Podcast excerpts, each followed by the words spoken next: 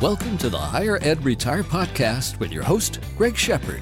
Greg is a fee only financial advisor who specializes in helping those in higher education to take control of their retirement. Since 2001, Greg has helped employees all over the country make the most of their retirement plans.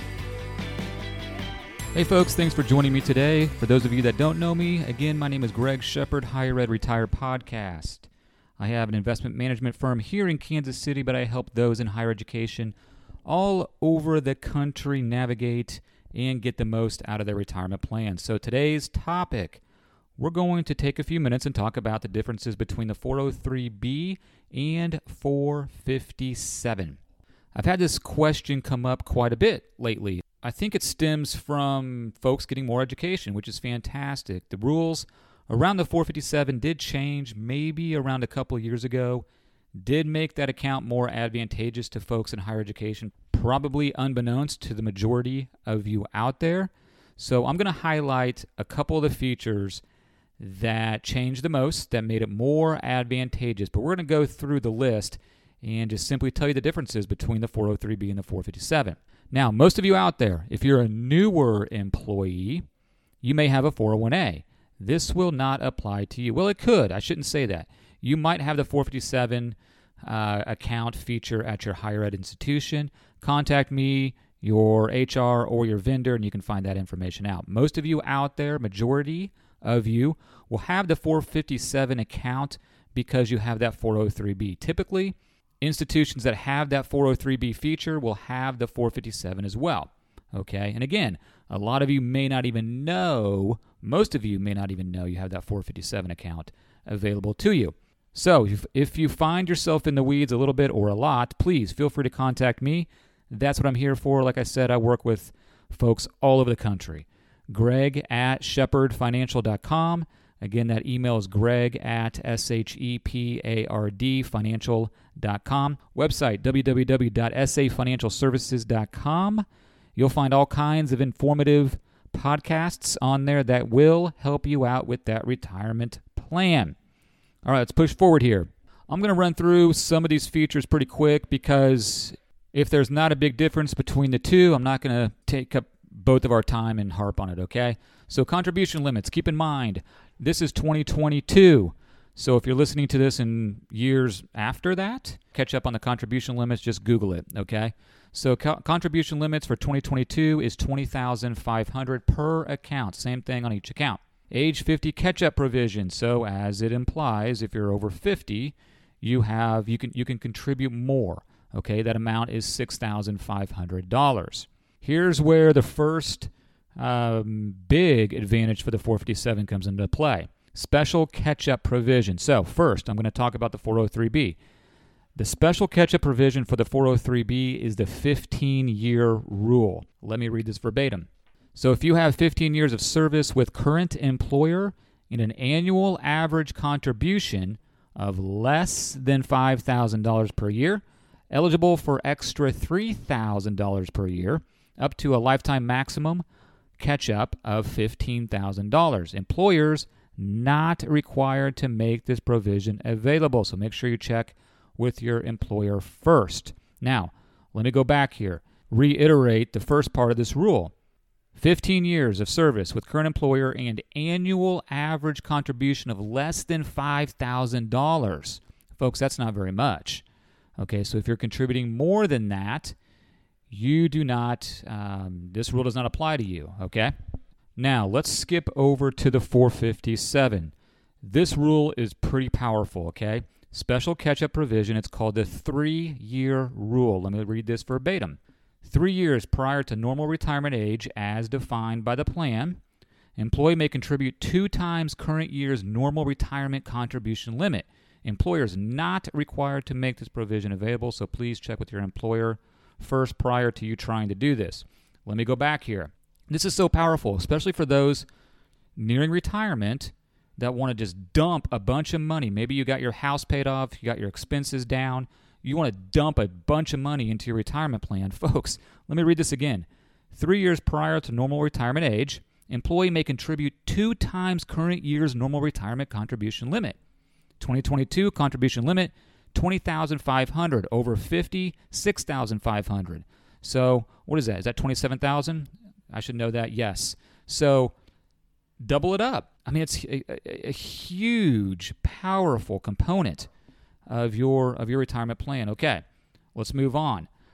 In-service withdrawals, both 403b and 457, as permitted by employer. I'll stress that. Over 59 and a half. This is another powerful feature, unbeknownst to a lot of employees out there. I have a podcast on this, okay, dedicated to this provision. If you're over 59 and a half, basically 60 years old or older, you don't like your plan's choices, guess what? Most plans will allow you to take that that that money you've accumulated, mostly in the voluntary side. I've never seen it on the mandatory, but on the voluntary side, take it out of your plan, put it in a rollover IRA at your vendor of choice. And there you can invest in anything you want for the most part, okay? Let's move on. My list does say mutual funds permitted in both accounts. That kind of goes without saying. Um, on that note, both accounts at most universities will have a brokerage link option. Again, I have a podcast on this. If you don't know what brokerage link is, you're missing out on the most advantageous, underutilized feature in your retirement plan. It is an awesome feature where you can go and invest in sometimes ETFs. Everything is plan specific contact me or your vendor, okay? But Brokerage Link, Brokerage Link, Brokerage Link is offered most universities in the 403b and 457. Loans available in both accounts, okay? IRS limits loans to the lesser of $50,000 or one half of the account value. Again, if you're looking to take a loan out, just you need to contact the vendor and see how that works, okay? It's not as cut and dry, black and white, or as simple as you may think you can actually contribute to both accounts. I have clients doing this, okay? So I'm trying to think of a real life example. Well, basically, if you're close to retirement, like that special catch up rule, you want to dump a bunch of money into the 457, you have a 403b. Uh, maybe your 457 doesn't allow brokerage link, your 403b does, so you want to contribute to that and put in a bunch of money to 457. So there's different reasons as to why this might make sense for you. But note, you can contribute to both accounts. Roth option is available for both accounts. Again, I, I would I don't think it's unilateral. Check with your vendor first. I see it most of the times where Roth feature is available. Okay. Now, again, I have a podcast on this, folks. If you don't know what the Roth feature is in your retirement plan, you're doing yourself such a disservice. So, Roth contributions in either 403b, 457 are so much larger, and there's no income restrictions, so much larger contribution limits than what you can do outside in a Roth IRA. And there are income restrictions outside your employer plan in contributing to a Roth uh, IRA. It's a huge feature. You should know about this. Check out my podcast on my website, www.safinancialservices.com. Next feature Okay, so I'm not going to get into the weeds too much, but this is the next one that um, is a big advantage for that 457. It just becomes more attractive. So, federal penalty free withdrawals is what we're talking about. So, we're going to stick with the 403B first. There's three line items I want to read about the 403B here. So, again, federal penalty free withdrawals. When you separate from service during or after the year you reach age 55. Next, you retire before age 55 and arrange a schedule. Uh, no, I'm not going to get into that. I, I, don't like that rule. It doesn't apply everywhere. Skip that one. Um, last one working and reached age 59 and a half. So, what that means is you can take money out of your plan, like I just t- spoke about, uh, penalty free, federal penalty free withdrawal. Okay, rolled over to an IRA. Now, let me skip over to the 457 here. L- let me just explain what I'm talking about. So, you can actually separate from service from your employer, go in and grab some of that money as income and not pay early withdrawal penalties. Does that make sense? Okay, so if you go into your 403b, let's say you separate service and you try to grab that money from the 403b and you're you're under the age, okay, where early withdrawal penalties are at, but if you're under that age, you're going to pay income taxes. You can't get away from that, but also an early withdrawal penalty, which as of today is 10%. 457 account, you take that money as, as income after you separated service, you will pay income taxes, but no early withdrawal penalty. This is fantastic for those that lost their job, that need some money, okay? Or maybe early retirement. All right, I want to want to siphon from that account, or maybe gap years after you've separated service prior to taking Social Security. This is an awesome feature. I think it was introduced in 2021. I could be I could be wrong on that, but it's a fairly new feature. That is an awesome feature. So that's worth, uh, in my opinion, having a little bit in 457 and 403b. Most of you out there, again, will have that 403b uh, account if it's available to you. Got a few more differences here. Uh, hardship withdrawals there's a little difference between the two, not huge. My my uh, recommendation to you is if you have a hardship, check with your vendor because you I've had clients go through this, especially with a COVID situation, and you'll have to prove to the IRS that your hardship basically meets the criteria of the IRS hardship. Okay, it's not as easy as you think, but and of course this would be pretty much last case resort if you need money when you change your jobs, there's really no um, no differences other than the fact that remember that 457 account.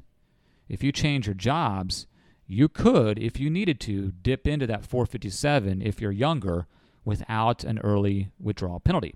Okay, so that's really the biggest difference there. Uh, divorce, you know, you're gonna you're gonna submit a, QDRO. All right, no differences between the 403b and 457 if you get um, if you go through a divorce.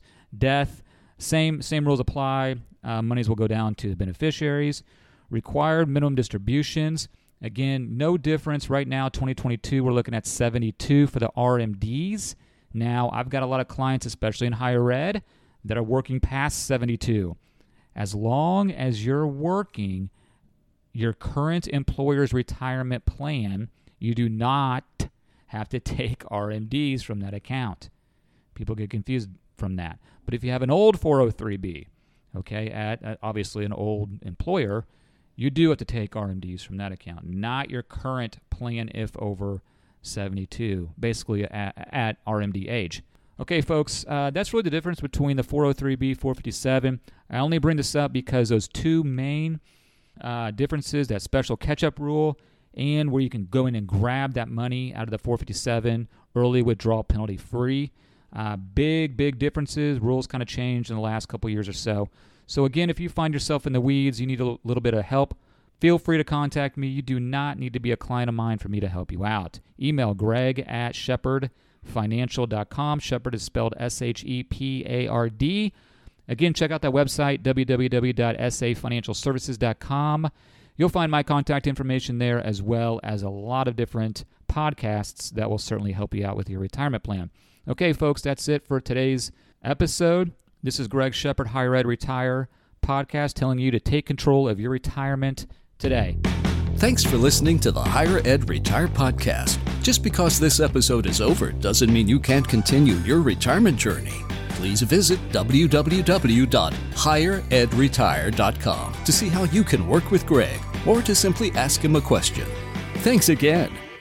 S&A Financial Services is a registered investment advisor. Information presented is for educational purposes only and does not intend to make an offer or solicitation for the sale or purchase of any specific securities, investments, or investment strategies. Investments involve risk and, unless otherwise stated, are not guaranteed. Be sure to first consult with a qualified financial advisor and or tax professional before implementing any strategy discussed herein. Past performance is not indicative of future performance.